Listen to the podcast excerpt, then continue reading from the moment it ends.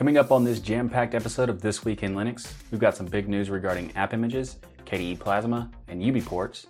In the app news section, we've got an update for the WPS Office story we talked about last week, and a lot of application releases from Krita, Scribus, Kodi, and Qt. There's a lot of distro news this week. We've got a progress update for the XFCE team for version 4.14.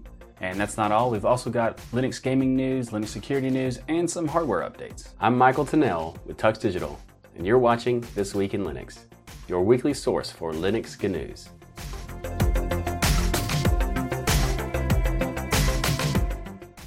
Before we get started, I'm going to do a shameless plug for the Tux Digital Patreon.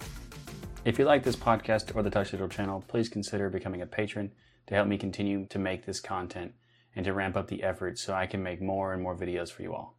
We're at 73% of our first Patreon goal of launching an audio only feed for this series. So if you wouldn't mind helping out a little bit, I'd very much appreciate it. And be sure to check out the reward tiers because there's a lot of stuff to get, even at the lowest levels. This week, we're going to start off with the top stories of the week. And first up is something that has me very, very excited. At this year's OpenSUSE conference, the AppImage and OpenSUSE teams announced that it is now possible to use the Open Build Service, or OBS, to create app images. This is very exciting news in my opinion because this has so much potential to elevate the app image format to a much wider adoption for both users and developers. App images are great for users because they are a single file that you download and run without the need for installing. AppImage created some automation tools to make it easier for developers to make app images but with OpenSUSE's OBS, I think this could improve the development flow even more. One of the biggest issues of app images for users, though, in my opinion, is the lack of a unified update mechanism. But by using OBS, it's possible that OBS could be used as the update mechanism. I've put a couple links in the video description if you want to learn more about this or want to watch the announcement video from the conference. Next up is some great news from the UBports team. It's only been about two months since the announcement that Canonical was ending development of, Ubuntu Touch, and already UBports is making great progress on their port of the platform. This week, UBports announced that all devices that were sold with Ubuntu Touch can now run UBports builds. This brings the supported device number from 3 to 13. There's also been a significant progress for the project Halium, I think it's Halium, which is a collaborative middleware project for getting GNU slash Linux on mobile devices. The email client for Ubuntu Touch called Dekko, that previously transitioned from being a mobile app into a desktop snap, has restarted development as a mobile app to support the UBports builds, which is a really important news for the UBports as a platform. UBports is transitioning from Canonical's AB, AGPS service, which has been discontinued now, to using the Mozilla service for AGPS.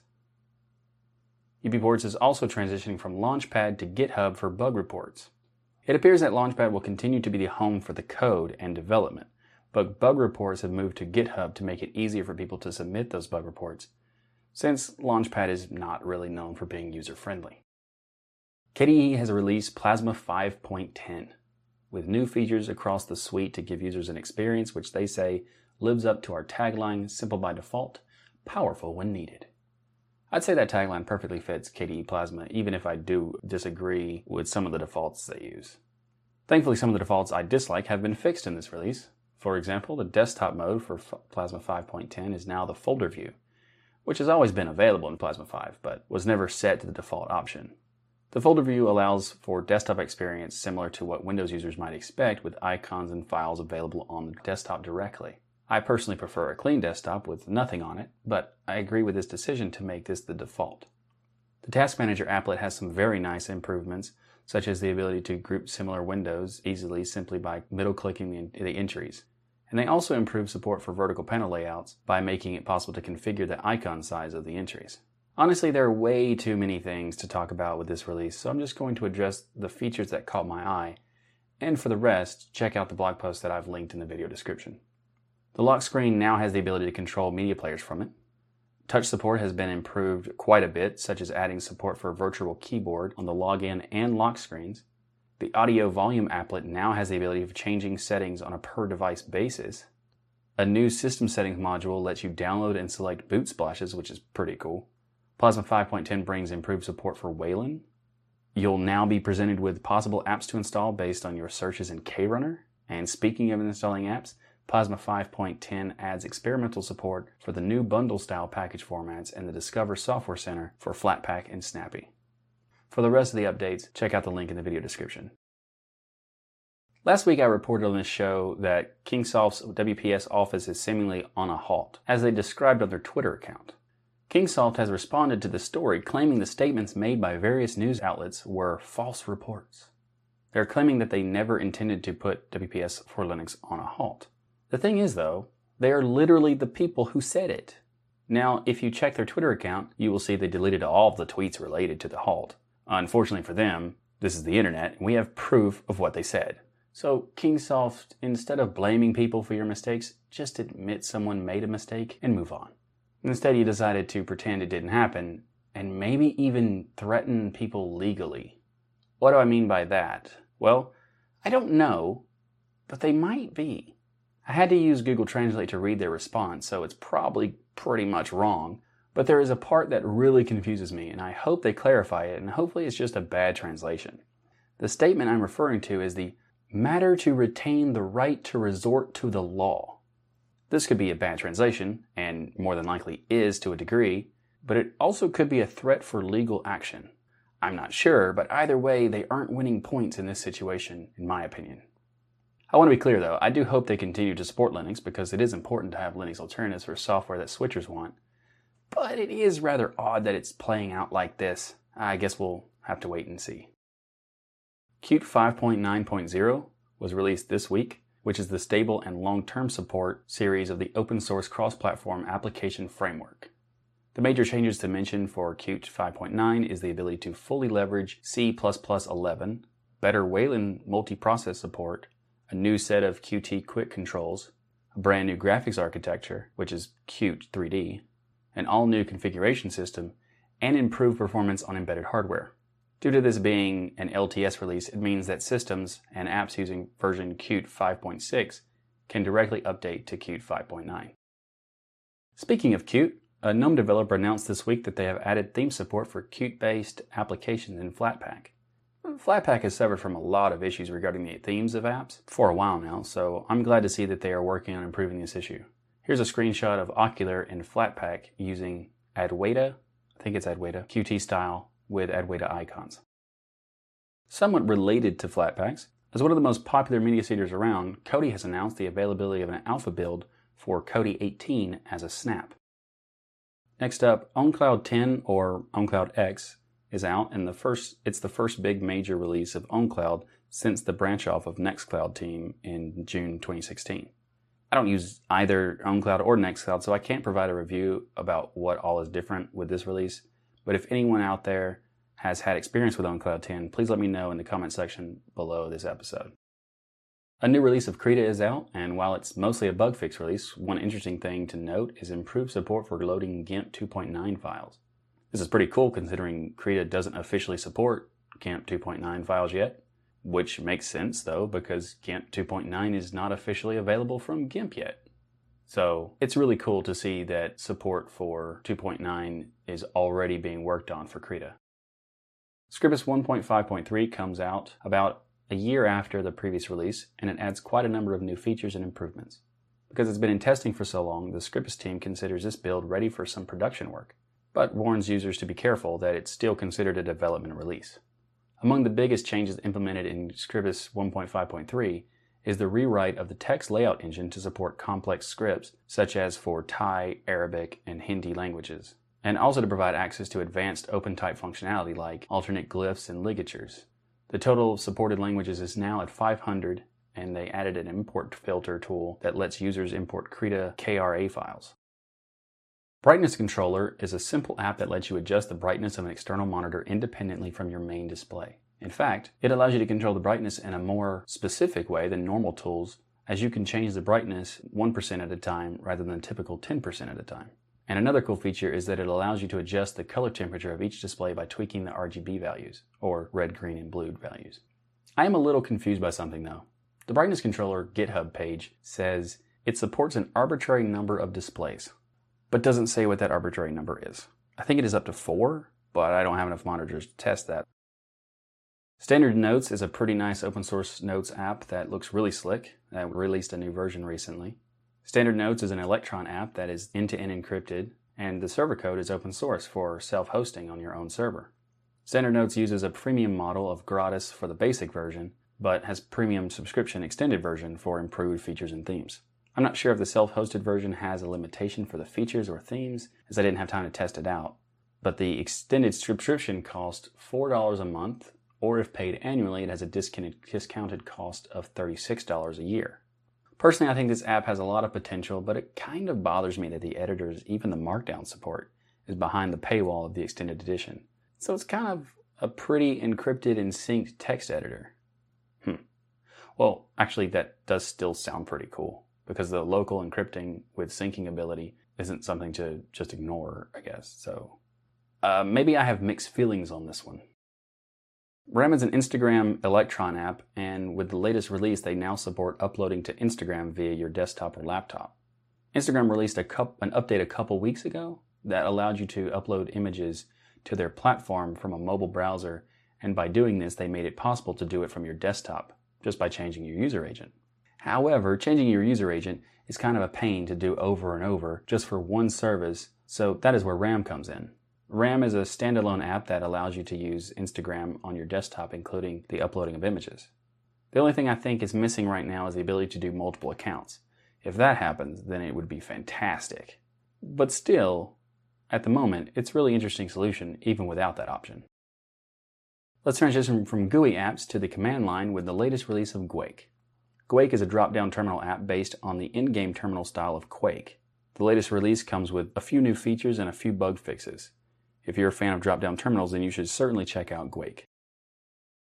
A new version of Tilix is out, version 1.6.0. You may not recognize this app because they recently went through a name change from the previous name of Terminix, due to some trademark issues with the Terminix International Corporation. This may seem silly for a pest control company to force a terminal emulator project to change its name due to trademark, but that's the weird thing about trademark law. Even if the Terminix Corporation didn't care and didn't see any issue with Tilix using the name, it is required by law to protect their trademark or risk losing their trademark. I don't know the details about how this went down, but it is possible that the Terminix Corporation isn't really bothered by the usage from the project, but have to address it to retain their trademark. Anyway, Tilix is a really cool application because it's a tiling terminal emulator that offers a great degree of custom workflow. Tilix even includes a Quake-like drop-down terminal mode if you want it. Now you may be thinking, why would I need a terminal with multiple tiles? And to that I'd say, check out Mutt. Mutt is a command line email client, so you could use Tilix to run Mutt as well as other commands at the same time. We have a lot of news this week for distros, and first up, KDE Neon 5.10 has been released with support for KDE Plasma 5.10. The new release of KDE Neon was released the same day of the release for Plasma 5.10, so if you want to get the latest version of Plasma as fast as possible, definitely check out KDE Neon. I'll be doing a review of KDE Neon later, so be sure to subscribe to the channel if you haven't already. Antergos 17.6 ISO refresh was issued this week, and with it comes updates to the live ISO packages. If you are unfamiliar with ISO's refreshes of Antergos, this is a monthly update to their ISOs that allows them to update the packages for the ISOs themselves. This does not affect the packages that are installed to the system because Antergos is a rolling release distro and their ISOs use a net install approach to install the packages, so that way they're always the latest version. This update is just for the packages of the ISOs themselves. The annual Fedora Contributors Conference called Flock 2017 has been announced and is open for registration as well as submissions for talks and workshops. The conference will be held in Cape Cod, Massachusetts from August 29th to September 1st so if you're interested in submitting for a talk or a workshop, submissions are open until June 15th. Linux Mint says that 18.2 Sonya is just around the corner and have recently confirmed that they will be discontinuing the usage of MDM and instead will be using LightDM in the future. They haven't clarified which LightDM greeter that they will be using, but my guess is that it will probably be the GTK version. OpenSUSE recently announced the Kubic project, which will allow the OpenSUSE distro to be used more effectively as a containerized operating system. The primary building block of the Kubic project is the container host OS based on OpenSUSE uh, Tumbleweed. Sparky Linux 4.6 is going to be released later this month at a yet to be announced date. 4.6 will be based on Debian Stretch, so it should be expected a few days after the release of Debian 9. For those of you unfamiliar with Sparky Linux, it's a Debian testing based distro that runs on a rolling release structure and offers a plethora of desktop environments to choose from. Sparky Linux 4.6 will be based on Debian 9, which is the stable version, but I suspect the Sparky Linux will jump right back to the testing version following the release of 4.6. In general, Sparky claims to be not targeted to Linux beginners, rather to users with some amount of Linux experience. But at any rate, they state that the Linux beginners are welcome to try it out, and their forums are open for any questions. It's been more than a year since the XFCE team reported on their progress towards the development of 4.14 release of the desktop environment. But this week, one of the developers posted an in depth update blog post. XFCE 4.14 will be a transitional release where the main goal is to port all the desktop environment's components to GTK3 Toolkit. The minimum supported version is likely to be 320, but they said it could be bumped up to GTK 322. The blog post states that almost all of XFCE's core components have been successfully ported to GTK 3, including XFCE 4 settings, XFCE 4 session, XF desktop, XFCE 4 panel, and more. The port of the Thunar file manager to GTK3 is underway, and they are looking for contributors. So if you're interested in contributing to this port, check out the video description below for the link to the blog post. Open Adventure is a forward port of the seminal game Colossal Cave Adventure, which is considered the first ever serious text adventure game from 1977, and the source code for the Open Adventure has been released on GitLab by Eric S. Raymond. The original developers of Colossal Cave Adventure have given permission for this port and for the open sourcing of the code. The game development company Virtual Programming announced on their Twitter that Micro Machine World Series is coming to Linux on June 23rd. I'm so excited for this game. I remember playing this as a kid on the Sega Genesis, and I'm excited to play a new modern version of it. It's a racing game with weapons using small toy like cars in everyday home racetracks like in a kitchen or on a pool table. It sounds kind of silly, I know, but I remember it being really fun to play, and I look forward to trying it out on Linux on the 23rd. The Linux version is a port of the Windows version, actually, that's being released on, the, on June 20th. So only three day delay. That's pretty cool. It's an exciting time to be a Linux gamer. Dolphin is an emulator for two recent Nintendo video games consoles, the GameCube and the Wii. Dolphin announced some pretty cool changes this week coming to the emulator. Since the beginning of Dolphin, they have used WX widgets for their graphical user interface, but this week they announced that they will be switching to Qt. They will retain the design of the GUI during the transition, but haven't ruled out redesigning it in the future. The next change, and arguably more important change for Dolphin, is that the D3 D12 API or Direct3D of DirectX 12 backend will be removed and be completely replaced with the Vulkan API. This is very cool and exciting for what can be the future of retro gaming, thanks to Vulkan. Speaking of Vulkan, the Vulkanized event recently took place and the Khronos Group, which are the maintainers of Vulkan, uploaded videos of the event to their YouTube channel. There are some interesting talks from some game developers like Feral Interactive and Croteam who have embraced the Vulkan API in their ports. You can find a link to the, to the playlist of the videos in the video description below. Toyota has announced this week that they will be running Linux in their new in-car tech. Toyota is the first big name user of the Linux Foundation's automotive grade Linux project. They said they'll be using the AGL in their 2018 Camry. The GPD Pocket is a 7 inch miniature laptop which shattered its crowdfunding goal of $200,000, raising an astounding $3.4 million. There's now a video demonstrating Ubuntu running on the tiny laptop, and as expected, the interface is very small and seems difficult to use. This is one of those crowdfunding campaigns that I just don't get how they were successful there weren't any videos or prototype demos or anything at the time. It was just a photoshopped photos of a case. I, I, mean, in the beginning of the campaign, it only offered 4 gigs of RAM. And while it did increase it to 8 gigs by the end, I don't get how the original 4 gigs was enticing enough to pay $450 for the device at a discounted rate. The expected retail price for this tiny laptop is going to be $600 which is most certainly something I won't be buying. Even if it was still 450, I wouldn't get it. I understand the appeal to the small size, but a tablet with Bluetooth keyboard would cost a quarter of the price and be optimized for the screen size. Sure, it wouldn't be a full Linux desktop, but when you can barely read anything, I don't see the appeal. I'm probably just missing something, so If you know why this device was so heavily funded, please let me know in the comments below. I'd really like to know why this campaign was so successful despite the glaring problems. Vulnerability was discovered in the sudo component, which is a component that allows users to run programs with the security privileges of another user, such as root. sudo incorrectly parsed the contents of a folder which could be made by a local attacker to overwrite files as a system administrator. This is a very important component of the operating system, so of course everyone is urged to update their installation immediately. This vulnerability has been patched in all supported versions of Ubuntu back to 14.04 LTS. Once you install the updated packages, you won't need to reboot your system to utilize the new version.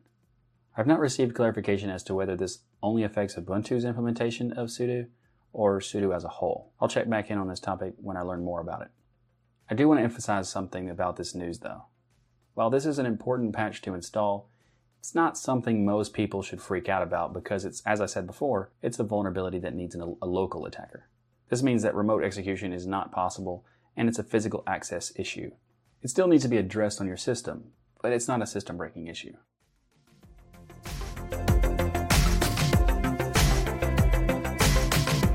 Thanks for watching this episode of This Week in Linux. If you like what I do here on this channel, please hit that like button and be sure to subscribe. I'm Michael Tunnell with Tux Digital, and as always, keep using, learning, and enjoying Linux.